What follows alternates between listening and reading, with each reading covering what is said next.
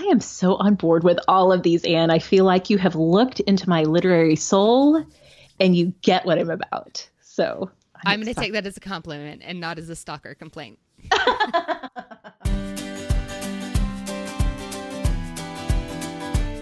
hey, readers, I'm Anne Bogel.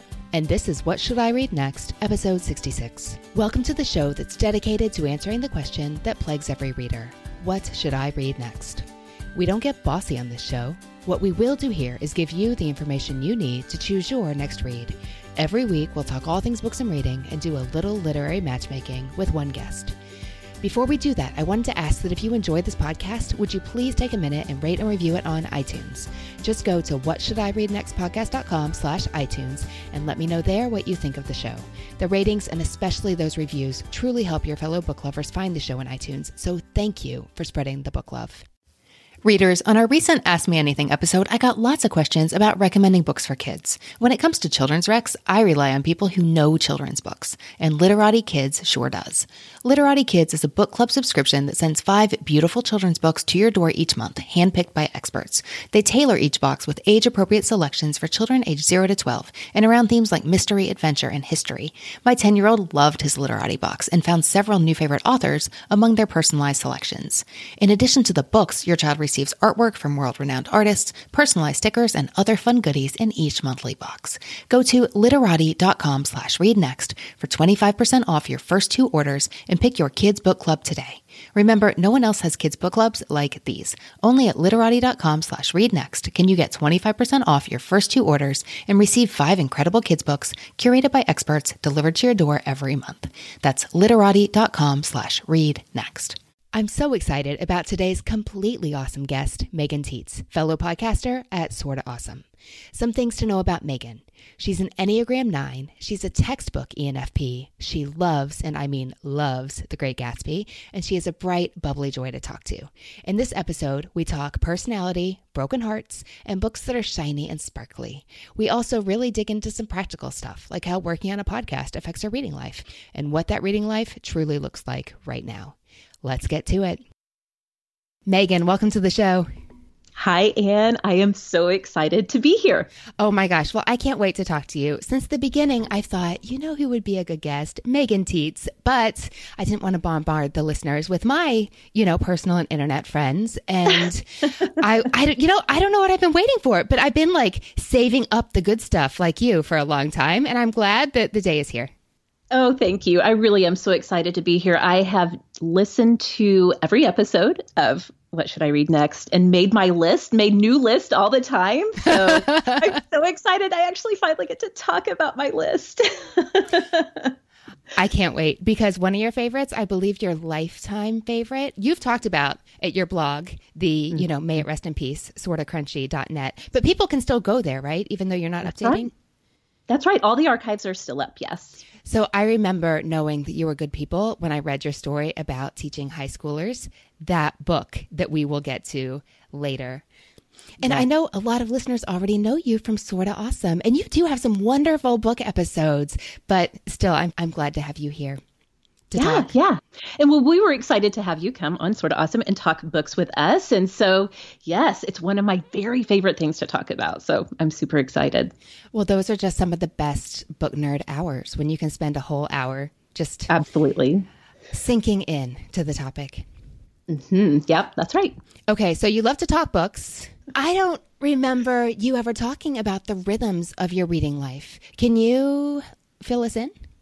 Sure, you bet. Well, like many of your guests, and I fell in love with reading as a child. I was uh, more than once, I was the child at the dinner table who got in trouble and had to, you know, have my mother say, put the book away. It's rude to read at the dinner table. So I am a long time fan of reading, so much so that when it was time to kind of grow up and go out and make my way into the world, I went to college and majored in English and then was a high school English teacher for several years before we started our family.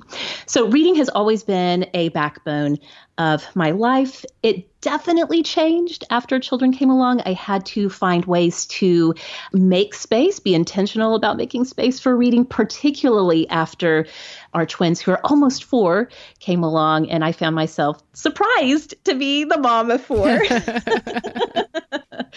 so, yes. So now I have to tell you, I was one of those people who was super, super resistant to like ebooks and to Kindles. I just, the um, actual practice of holding a, a, book in your hand and flipping the pages, all of that was so real and concrete to me. And I just couldn't imagine finding as much um, joy and inspiration in a book that you just read on a device. But after the twins were born, all of that changed, and I read almost exclusively on my Kindle or Kindle app now. Um, a few audiobooks thrown in here and there. Most of the time, if I have my earbuds in, though, I'm listening to a podcast. So, yeah, that's kind of where my reading habits have fallen now as I have really kind of settled into life as a mom of four and somebody who is creating podcasts many hours of the week. Yes, having podcasts in your ears is kind of a professional hazard. It definitely is. I'd like to talk about that Kindle for a minute. So I was resistant as well, not in the nose in the air, how dare they kind of sense, but in the I really like the feel of a book in my hand sense. And other people can do what they wanted, but I would just like to stick to the paper. But our friend Leigh Kramer wrote a post just a couple weeks ago, and we'll put it in show notes about how she read 313 books in 2016.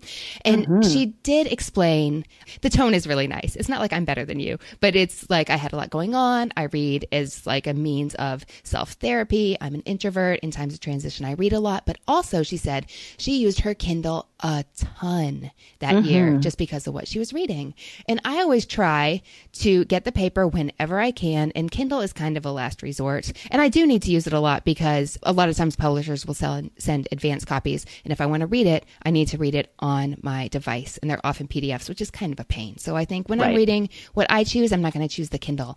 But in her post, she mentioned that a lot of people had told her they feel propelled forward by the just, you just swipe or you tap and you move to the next page and it keeps you in forward motion and that makes yes. you read more. And she said, I don't know the science, but I think there's something to that. So she inspired me to make one of my goals for 2017 be to read more on my Kindle, not just for the convenience, but for the forward motion factor. So I'm curious to see how that goes.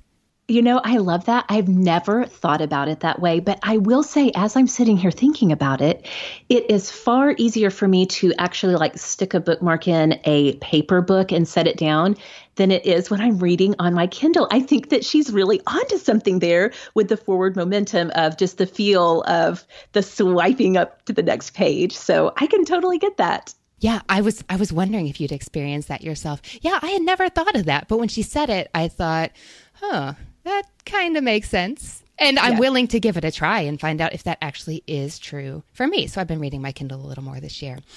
Okay, Megan, I'm super curious. So this is going to be hard to tease out because you were teaching English to high schoolers during formative years where you were, you know, everybody changes a lot in their 20s. But you also had the experience of teaching English, a subject you love.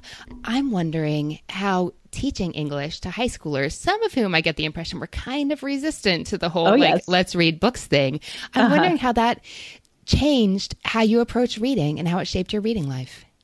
One thing that teaching, of course, anybody who's taught any kind of material knows this. One thing that teaching does is it compels you to dig deeper. And so I would pick up books that I had, you know, kind of given a cursory read to either in college or as a student myself.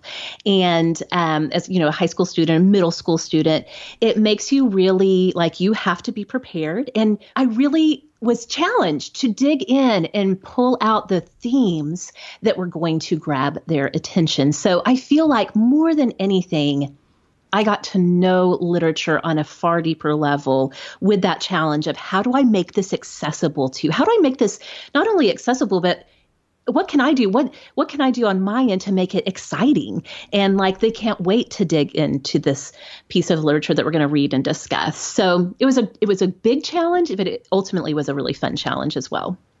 Do you think some of those experiences you had in the classroom impact the way you read a book on the couch at 4 p.m. on a Tuesday? You know, I think that this is something that actually comes naturally to me as an ENFP on the Myers Briggs system. I'm so driven by seeking out the big ideas. I do think that that has stayed with me that I tend to step back from, you know, the narrative of fiction or the actual prose of a nonfiction piece. I tend to really easily pull the lens back and think about and process as I'm reading what are the bigger themes that are happening here. How does having a podcast affect your reading life? And the reason I'm asking is sometimes you have people on the show who are great with books and basically they give you rapid fire recommendations for an hour. Mm-hmm. So I mm-hmm. can imagine that that is a plentiful abundance of to be read titles you have. Has podcasting made a difference or you know just any kind of mass deluge onto your uh-huh. reading list? Has that changed the way you read and what you read? I am just going to be super confessional right now with you and your thousands of listeners. I'm going to tell you a secret. In some ways, unfortunately, doing uh, podcasting as as you know a, basically a full-time job is what this has all turned into for me and having people come on and talk about books so often has almost made me a lazy reader because i hear really smart women talking about books they really loved. And I feel like, okay, now I feel like I know about that book and I don't need to read it. so I know we're going to get to this later in the show, but that's actually one of my big personal challenges to myself this year is to actually dig in and read more of the books that everybody's buzzing about right now instead of just being happy to know what the book was about and how it impacted somebody on the show. That's interesting because some people have been on the podcast and they have said, like uh, Sarah Stewart Holland, I remember specifically, and I know there have been other readers, especially women. I wonder if that means something, have said that they want to try really hard not to just read the books everybody's buzzing about because they're buzzing uh-huh. about them, but yes. to intentionally choose what's right for them. So mm-hmm. that's really interesting to hear you say that. To each her own. Yes, that's right. That's right. Okay, that's too funny. I'm dying to hear if there are exceptions. Like some books you hear women talk about who loved a book and talk about it just enough or in a certain way where instead of thinking like ah oh, check that box i know enough. I, I, you know i heard the cliffs notes version. You think right. like oh i've got to experience that for myself. All right. Well i'm just dying to get to your books and i've already hinted at why. You know how this works. You tell me three books you love one book you hate and what you've been reading lately and we talk about what you should read next. Want a confidence boost? Take coloring your hair at home to the next level with madison reed Get gorgeous professional hair color delivered to your door starting at $22. This is game changing color you can do at home and look as if you just came from the salon without the time or expense. At Madison Reed, master colorists blend nuances of light, dark, cool, and warm tones to create over 55 gorgeous multidimensional shades. Find your perfect shade at madison-reed.com. What Should I Read Next listeners get 10% off plus free shipping on their first color kit with the code READ. Use the code READ, R E A D, at madison-reed, R-E-E-D.com. Readers, if you love What Should I Read Next, you're going to love being part of our Patreon community. That's where we share bonus episodes, including follow ups with previous guests, interesting conversations that were cut for time reasons, and one great book style episodes where I tell you all about recent reads that I adore. In addition to the extra audio, you get access to our super secret spreadsheet vault with the full list of all the books guests love and my three recommendations from every episode in an easy to search format. And on occasion, we get together live online for Ask Us Anything style conversations and events like our 90 minute fall book preview and summer reading guide unboxing. Join for all these perks and to be part of the community behind What Should I Read Next. Go to patreon.com slash what should I read next. That's P-A-T-R-E-O-N dot com slash what should I read next to become a member today. Patreon.com slash what should I read next. Okay, are you ready to dive in? I am. I'm super ready. All right, Megan, what's book one? Okay. The first book is a book that anybody who knows me or is familiar with anything I've said on the internet ever knows is my very favorite. It's uh, it's a little American novel. Maybe your listeners have heard of it. F. Scott Fitzgerald's The Great Gatsby. Tell us everything.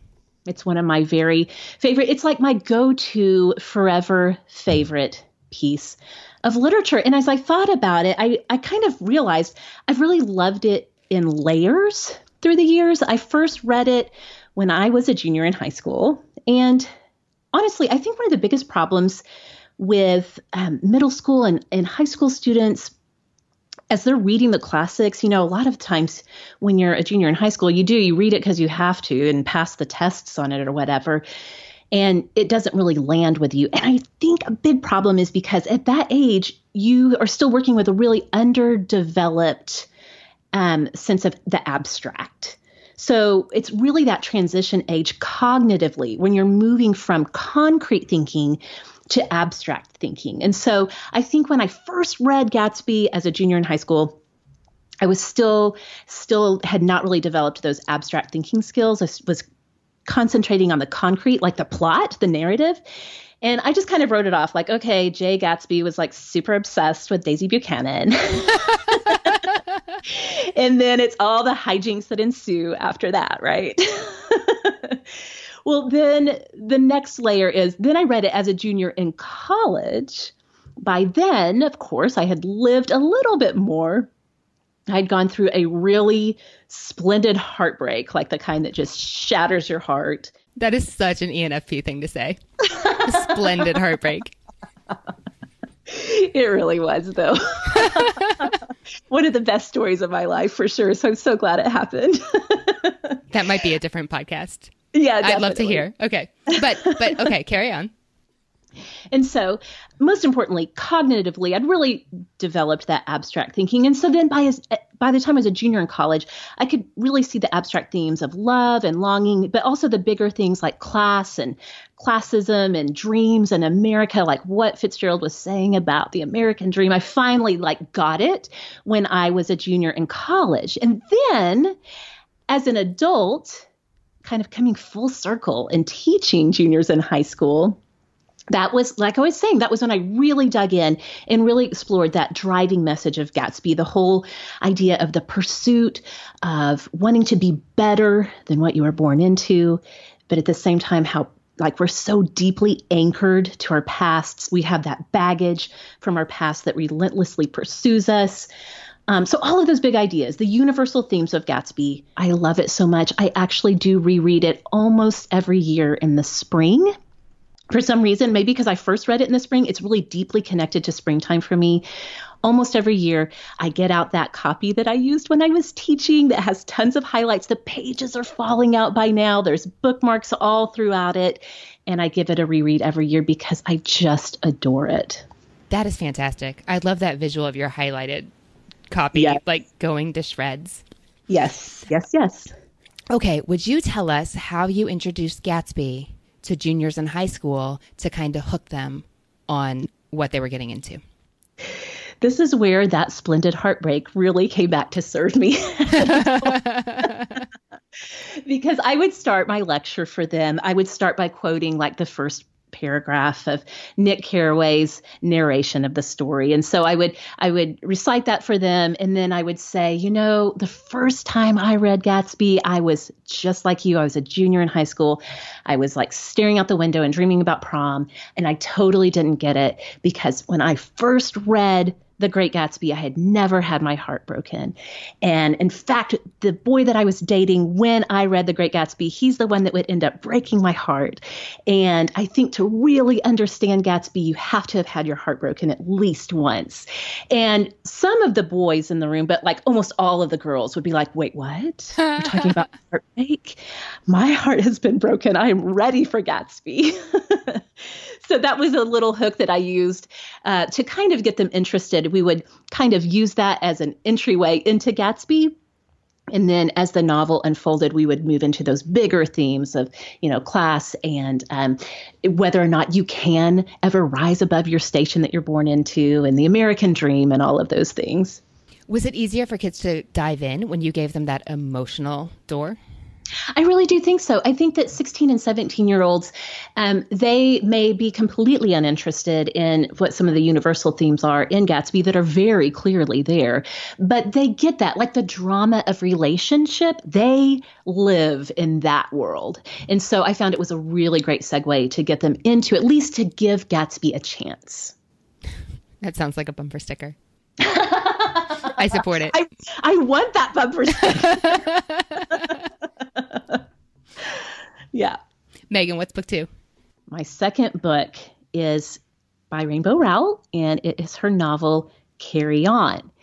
Now, I know, Anne, that this was not your favorite book. In fact, I think you didn't finish it. Is that right? That is true. And do you want to hear the worst part? That's gonna, oh yeah, I made it to like eighty-two percent. At Oh, which, wow. At which point I was like, you know what? I've been done for a long time. I'm just done. I don't care how close I am. Yes. Well, especially because I've been told that it loses steam well past the point where I Mm-hmm. had abandoned it. And I love uh, a lot of Rainbow Rowell's works. The one that I was most ambivalent about was Fangirl. Okay. So maybe it's no surprise. But I think, yeah, some people talked me into trying carry on, and by golly, I did. But here we are. and it wasn't to my taste, but it was to yours. To tell us Yes. more. So after my twins were born, I went through a really long, dark season of postpartum depression. It was really bad. We'll just leave it at that. Um, at towards the end of that season, I picked up Fangirl. I had never heard of Rainbow Rowell before. It was the first time I'd heard of her. I picked up Fangirl.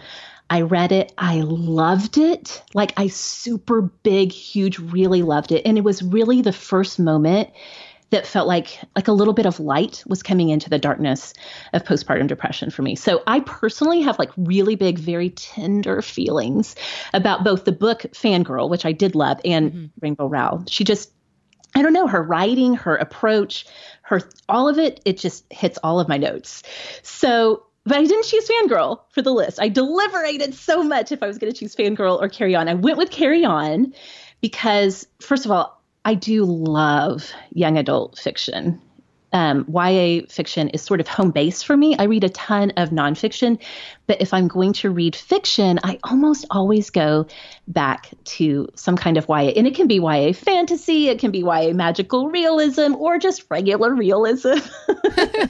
I love all of the YA. So, f- okay, so for anyone who's not familiar with Rainbow Rowell's Carry On, I know it's been discussed a few times on your show, but it's a YA fantasy about young magicians at a magical boarding school. And in it, she kind of picks up these threads of a fan fiction story that one of her characters in Fangirl uh, wrote about. And so she picks up those threads and really fills out the story then in Carry On. And I was really disoriented the first probably third of the book because I did not immediately get what was going on. I was like, this uh, feels like it's a straight up knockoff of Harry Potter, but I like I trust Rainbow Rowell. I don't think that's what she's doing here. So I'd kind of push back against that a little bit.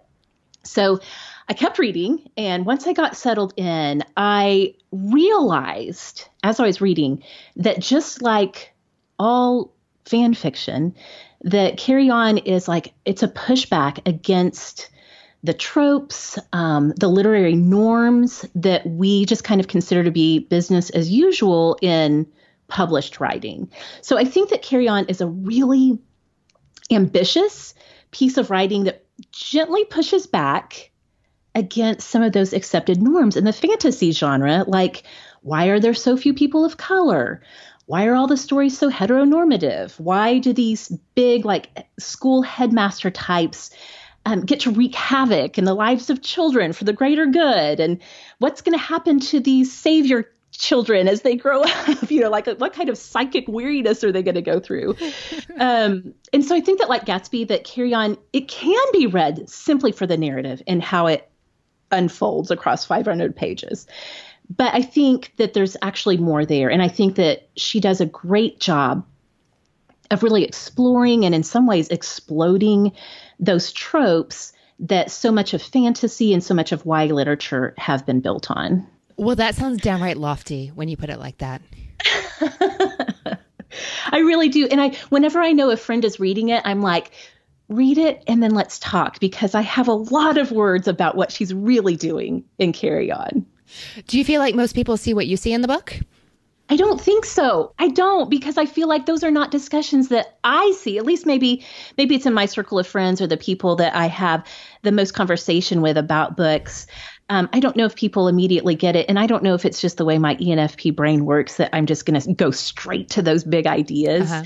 and like sort of in a meta way parse through what she's doing with the narrative. I don't know. But that's what I got from it, and that's how it landed on my list. When you share these ideas about like subverting the narrative, wow, that sounds super Hamilton, doesn't it? How does that land with the people you talk to? Are they like, huh? Or are they like, oh my gosh, you're totally right? Um, you know, I think people are open to that. I really do. I think especially people who are disappointed with how the narrative plays out. And it's, I mean, it's not a perfect book by any means. I'm sure that Rainbow Rowell would say, you know, it's not meant to be held up as the, the perfect YA subversive novel. um, but I think when people are a little disappointed with how the narrative shapes up and plays out in the end, I do think they're more open to that conversation of, but wait, let's stop for a second and let's look at what's happening in the book and see how it is really meant to upset and disturb those tropes that we find to be so predictable and so comforting. I like it. Megan, what's book three? The third book on my list is nonfiction. And in, in my real life reading life, like I said before, I'm so top heavy in nonfiction because I am a sucker for people's stories. I love them. I cannot get enough of them. The third book on my list is Brennan Manning's The Ragamuffin Gospel. So, if you are not familiar with Brennan Manning, with his writing, he was a former Franciscan priest who wrote, um, I don't know, a number of powerful books about the Christian faith. And most importantly, and the reason that they had such a profound impact on me, all of his books really, but especially Ragamuffin Gospel, is because he is so super honest and authentic about talking about his struggles in life. He was an alcoholic, and his um, his missteps, his mistakes, the things that he did that he had deep regrets about, all of that plays such a huge role in how he writes about faith. And so for me, somebody who grew up in a very black and white evangelical approach to the Christian faith that did not do a good job of acknowledging the true like the darkness of life and the heartache and the in our own personal failings as humans. When I read Ragamuffin Gospel, it completely shook my whole system of belief um, to to read what he writes about grace and mercy and love that he doesn't try to hide his mistakes and not only does he not try to hide them, he actually sees them, our mistakes and the darkness in our life, as our path to a loving God. And so it was super life changing for me. The Ragamuffin Gospel was. It, I, I love all of those spiritual memoirs that kind of push back. So, like Don Miller's Blue Like Jazz, Shane Claiborne's Irresistible Revolution, Sarah Bessey's Jesus Feminist, all of those that again, maybe maybe it's I'm just about subversive things. I don't know. there is a pattern here. Yep, yep, yep. That kind of challenge you to rethink what you always thought was true and the way things had to be. I love all of those. Have you read his last memoir, All Is Grace? I think there's I, Ragamuffin in the subtitle, like a, a Ragamuffin memoir, maybe. I have not read it. I have wanted to, but there's this part of me that's like, once I read that, I'll have read all of Brennan Manning, and I feel sad about that. And so I never have read the last one. I haven't read Ragamuffin, but I have read the memoir, which um, hits on many of the same things you you talked about. Like he unpacks how his alcoholism affected his life and how his marriage um, worked and then it didn't. Mm-hmm. And it, it, I mean, it's beautiful and completely gutting all at yeah. the same time. And he had a co-author on that one. I think it's John Blase. Because, it is John Blase. Yes, okay, that's right. Because he said that he just couldn't he couldn't write anymore the way he wanted to write. He couldn't hold the narrative any longer in his head, and it was just yeah. so so sad. I mean, mm. it's mm-hmm. beautiful, but it's so sad. Ugh. Yeah. Okay, so one day, put on your list, make a box of tissues. Definitely, definitely. So yeah, like I said, I just I love memoir. I love people's stories. And listen, I love Jenny Lawson's Let's Pretend This Never Happened just as much as I love Brennan Manning's writing. It doesn't necessarily have to be about uh, the spiritual life or the Christian faith. I just am obsessed with people's real life stories and and how they play out over time. So yeah, I, but I, I felt like Ragamuffin Gospel was the best representation of that. Okay. So why people do what they do and how they work it through? Yes, okay. exactly. Excellent. All right, Megan, I want to hear your big feelings about the book you hated. Okay. I want to preface this by saying I really do feel like I'm a pretty generous reader. I do not quit books easily, and it's not out of like principle. Like, I don't think I'm like some awesome reader because I don't quit them easily. I really think it was, it's just training. Like, as an English major, as an English major, later an English teacher, I have read a lot of books that I did not particularly care for, like Moby Dick comes to mind. but I just had to do it. And so it takes a lot for me to leave a book unfinished. This is one that I don't even know if I made it a third of the way in and I quit. It is Julia Pierpont's Among the 10,000 Things. It is this family dysfunction of the literary fiction realm, and it was recommended to me by Seth Haines. And I felt like it was so completely humorless and took itself way too seriously. I I'm not like I don't mind reading about hard things. I can I give me the darkness. I can handle it. I can handle tough situations, bad circumstances. But I definitely I need for there to be a little sparkle sprinkled in to keep me going. And I felt like this book had nothing that was sparkling. There was and it doesn't have to be happy things that are sparkling. I I just need something that pops on the page. I felt like among the 10,000 things did not pop in any way for me. It was so dull. It was so dull. And again, it wasn't even the content. It was just so humorless. And so it landed here on this list as the book that I hated. I read that after Seth recommended it also. And yeah, it was pretty bleak. Without the like wry observations right. you get from some internal characters in a lot of the book that goes like, "Hey, look how bleak this is!" Like you know, with a little elbow. Exactly. Yeah, none exactly. of that. Okay. None of that. And I need, I gotta have, you gotta give me something. If we're gonna be in dark situations and bad circumstances, you gotta give me a little something there. And it just didn't have it for me. something to work with. So, what happens in this book, for listeners who haven't read it, is we have a married couple on the Upper West Side, and one day we have a cardboard box arrive on the wife's doorstep while she's home, and it's a bunch of email printouts from his mistress chronicling uh, the relationship she didn't know about. And then from that point forward, it is just it yeah. falls apart and it never gets put yep. back together. And that is not a spoiler. It's right. probably on the cover. so yes, I think that's right. oh, there are children, which makes everything worse. Exactly. And, yep. Okay. Megan, yeah. what are you reading right now? Okay, I'm so excited. I have really challenged myself to read more fiction this year. So I picked up Rabih Alameddine's An, An Unnecessary Woman. It is a beautiful and smart and snappy sort of like book about books you know how that's kind of a genre in, yeah. in fiction and so Rabih is a lebanese american writer and her narrator in an unnecessary woman is a lebanese woman who has spent her whole life running a small bookstore in beirut and it is filled with beautiful glimpses and hard glimpses. I mean, there's hard stuff for sure about life in Beirut in the 20th century. Um, I traveled to Lebanon and spent a week in Beirut last fall. I love Lebanon. And she, uh, as she's writing, she writes these beautiful descriptions of these different neighborhoods in Beirut and just the everyday life there oh, it's dreamy. I love it so much. I don't think you have to have visited Lebanon or love anything Lebanese to uh, to to latch onto this book because she also writes so passionately about books and reading and um, letters and just uh, if you love books about books, you have to read An Unnecessary Woman. It's fantastic. Um, nonfiction wise, I picked up a book called An Anthropology of Turquoise by Ellen Meloy. Like I said, it's nonfiction. It's gorgeous like nature writing, if that makes sense. Ellen Meloy has passed away, but she was a naturalist. And this is a collection of essays. It's super slow moving for me because it's one of those books that you just really want to dwell on each paragraph. Her words, her prose, the construction is gorgeous. But essentially, it's an exploration of people and culture and landscapes all tied back to the color turquoise. I'm going to just tell you, I picked it up because turquoise is my favorite color. And I thought, huh, somebody wrote a whole book about turquoise. And it is gorgeous. And I'm right in the middle of it. It's going to take me a while because I just want to absorb the beauty of her language. Well, it doesn't hurt that the cover is amazing.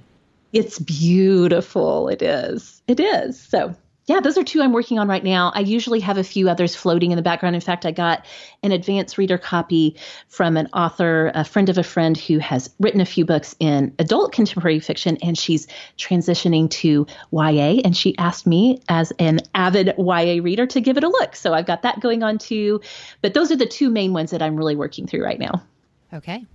All right. That's a lot to work with. I like the sound of this. Well, I have ideas for you, and we will get to them right after the break. Megan, welcome back. Yes, I can't wait for this part. I'm oh. so excited to hear what you have for me. Well, I can't wait to hear what you think. Okay, I feel I feel like I get you, Megan Tietz.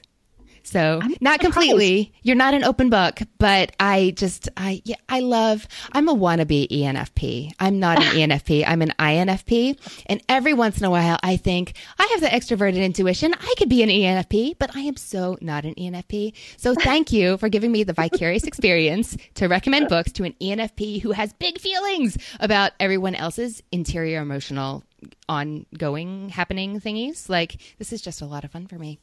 I'm going to capture that last sentence and like put it on my business card. How will you spell the, thingy? That's the question. that's the most gracious way anybody's ever explained how I approach books and reading. So, okay. Well, in that case, we have to dive right into the first author I have in mind for you. And if you've read everything, then we can just gush about it together because we okay. need to unpack it. What okay. do you know about the author Taylor Jenkins Reid? No, nothing. Yeah, I've read nothing. This makes me so happy. Okay. Here is what I love about Taylor Jenkins Reid for you. So, she is a contemporary author. She writes adult fiction. If you like the phrase chick lit or whether you hate the phrase chick lit, you know what I'm talking about when I say those are the shelves she will be on. So, we're looking okay. at women's fiction that is maybe not light hearted, but definitely light in tone, like easy reading. You can totally toss these in your beach bag. I can totally dig it. I love those books. So she has written, well, her fifth book is coming out this summer, and it's a little different. That's historical. We're not going there now. I haven't read it yet, but her four okay. previous books, they're about relationships. And I think that if a book could be ENFP, this these books are. Okay, and here's okay. why. Hey, I love it. Yes, let's hear it we have books that on the surface are like glitter, sparkle, fun, crazy, ooh, spontaneous. But deep below, we have these like big picture, serious questions about how should we live our lives? What does it mean to be in love? What does it mean to be human? What does it mean to make a relationship work? And, you know, is there really only one true love to borrow one oh of her gosh. book titles. So yes. I really like these for you because they definitely have like spark and pop and sparkle, but there is meat, maybe several layers below the surface for some of them, because and so they sound super cheesy on the surface, but so many people who give these a try are like, "Oh, I'm sucked in. Don't bother me until I finish this chapter, or better yet, these next 325 pages." Oh my gosh, you totally get me. I cannot wait to okay. try these out. Yay! Here are your warnings. Um, okay. They sound, maybe not they sound, they are, they can be a little melodramatic. So I'm just going to go with her most recent book, okay? It's okay. called One True Loves. It came out last summer, 2016. And did you see the Tom Hanks movie Castaway? Yes, of course. Okay. This is like Castaway. Okay. But Tom Hanks comes back before the wedding. Oh, okay. I am so on board with this book, Anne. Okay, Seriously. I like it. I'm like gearing up to like gush into the description, but I'm so afraid I'm going to tell you too much. So I have to be really careful here to tell okay. you so that you don't feel like you already got the Cliff Notes version. Why do you even have to bother? right. okay. So our main character, her name is Emma. She marries her high school sweetheart. It's like textbook perfect young love. They get married they're in love. Everything is rosy, or maybe peachy because the cover's peach. That is okay. cheesy, but we're just going to go with it. then you'll remember what to look for in the bookstore. That's right. Her husband disappears when he's off on a snazzy National Geographic kind of work assignment. And after a certain period of time, she's like, he's gone. And she goes in the morning and they bury him or they have a service and she goes on with her life. And she comes from a family that happens to operate an independent bookstore. So she moves back home and she starts working in the bookstore. So any book lovers will really enjoy that element.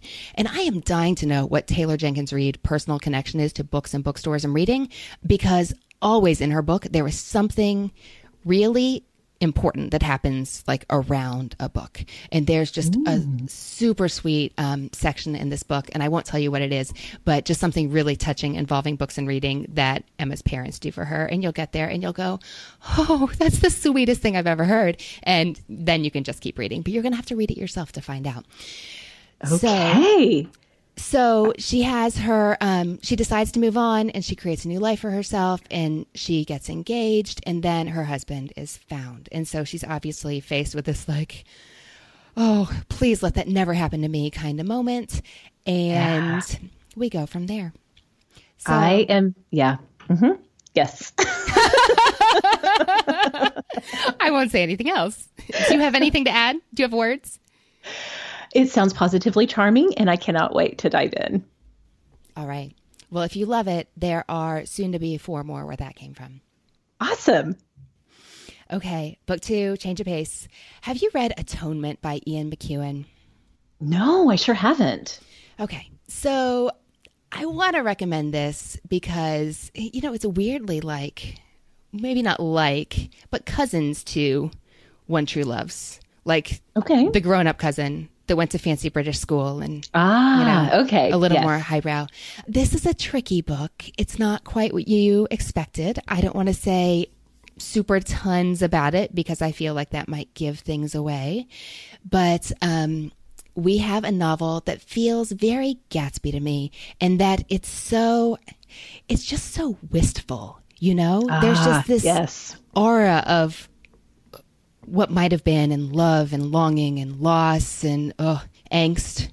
Yes. I, you know what, Anne, on my Spotify, I have a whole playlist called Love and Angst Oh my because I love gosh. I love angst so much.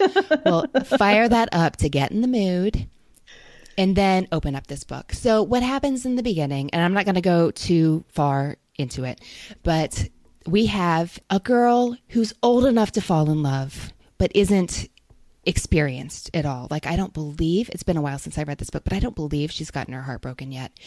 And then we have a boy who wants to rise above his station. He's the son of a servant who works on the property and is just completely in love with her. And he when the book opens, we have him at his typewriter, like typing her up a note. And at a certain point, he's like, Oh, I can't do this. I'm saying everything wrong. Screw it. And he types up what he really wants to say to her. And then can you see what happens next? It's like a one. Yeah, yeah, yeah. It's like a sliding doors moment. Except the book is not like that. He gives her the wrong note. So that sets us down a path that seems inevitable. What could be done? Oh my goodness. Like, oh, we're just all in so much trouble here.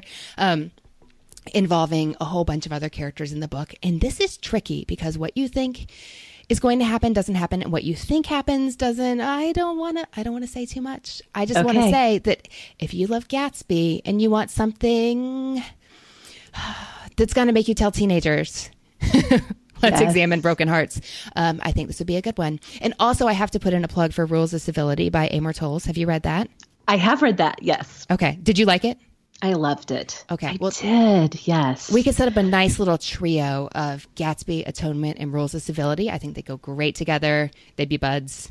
They'd have Yes. coffee because books I do that. like that. Yes. Yeah, this sounds like a fantastic read alike for Gatsby. So I am all in on that too. Yes. well, sometimes I'm leery of read alikes because I think, well, I already read that book. I don't want to read it again. Ah, I enjoyed yeah. it. But yeah, it totally is. I get what you're saying. I shouldn't have argued with you. Ah, maybe you want to take that out. Okay. No, no, I get it. All right. Book three. Have you read Special Topics in Calamity Physics by Marisha Pessl?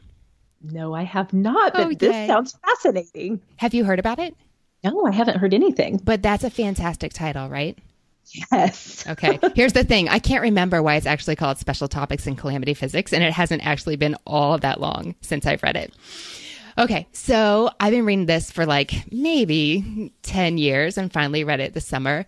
Here's why I like it for you it's unexpected. It's um, big feelings.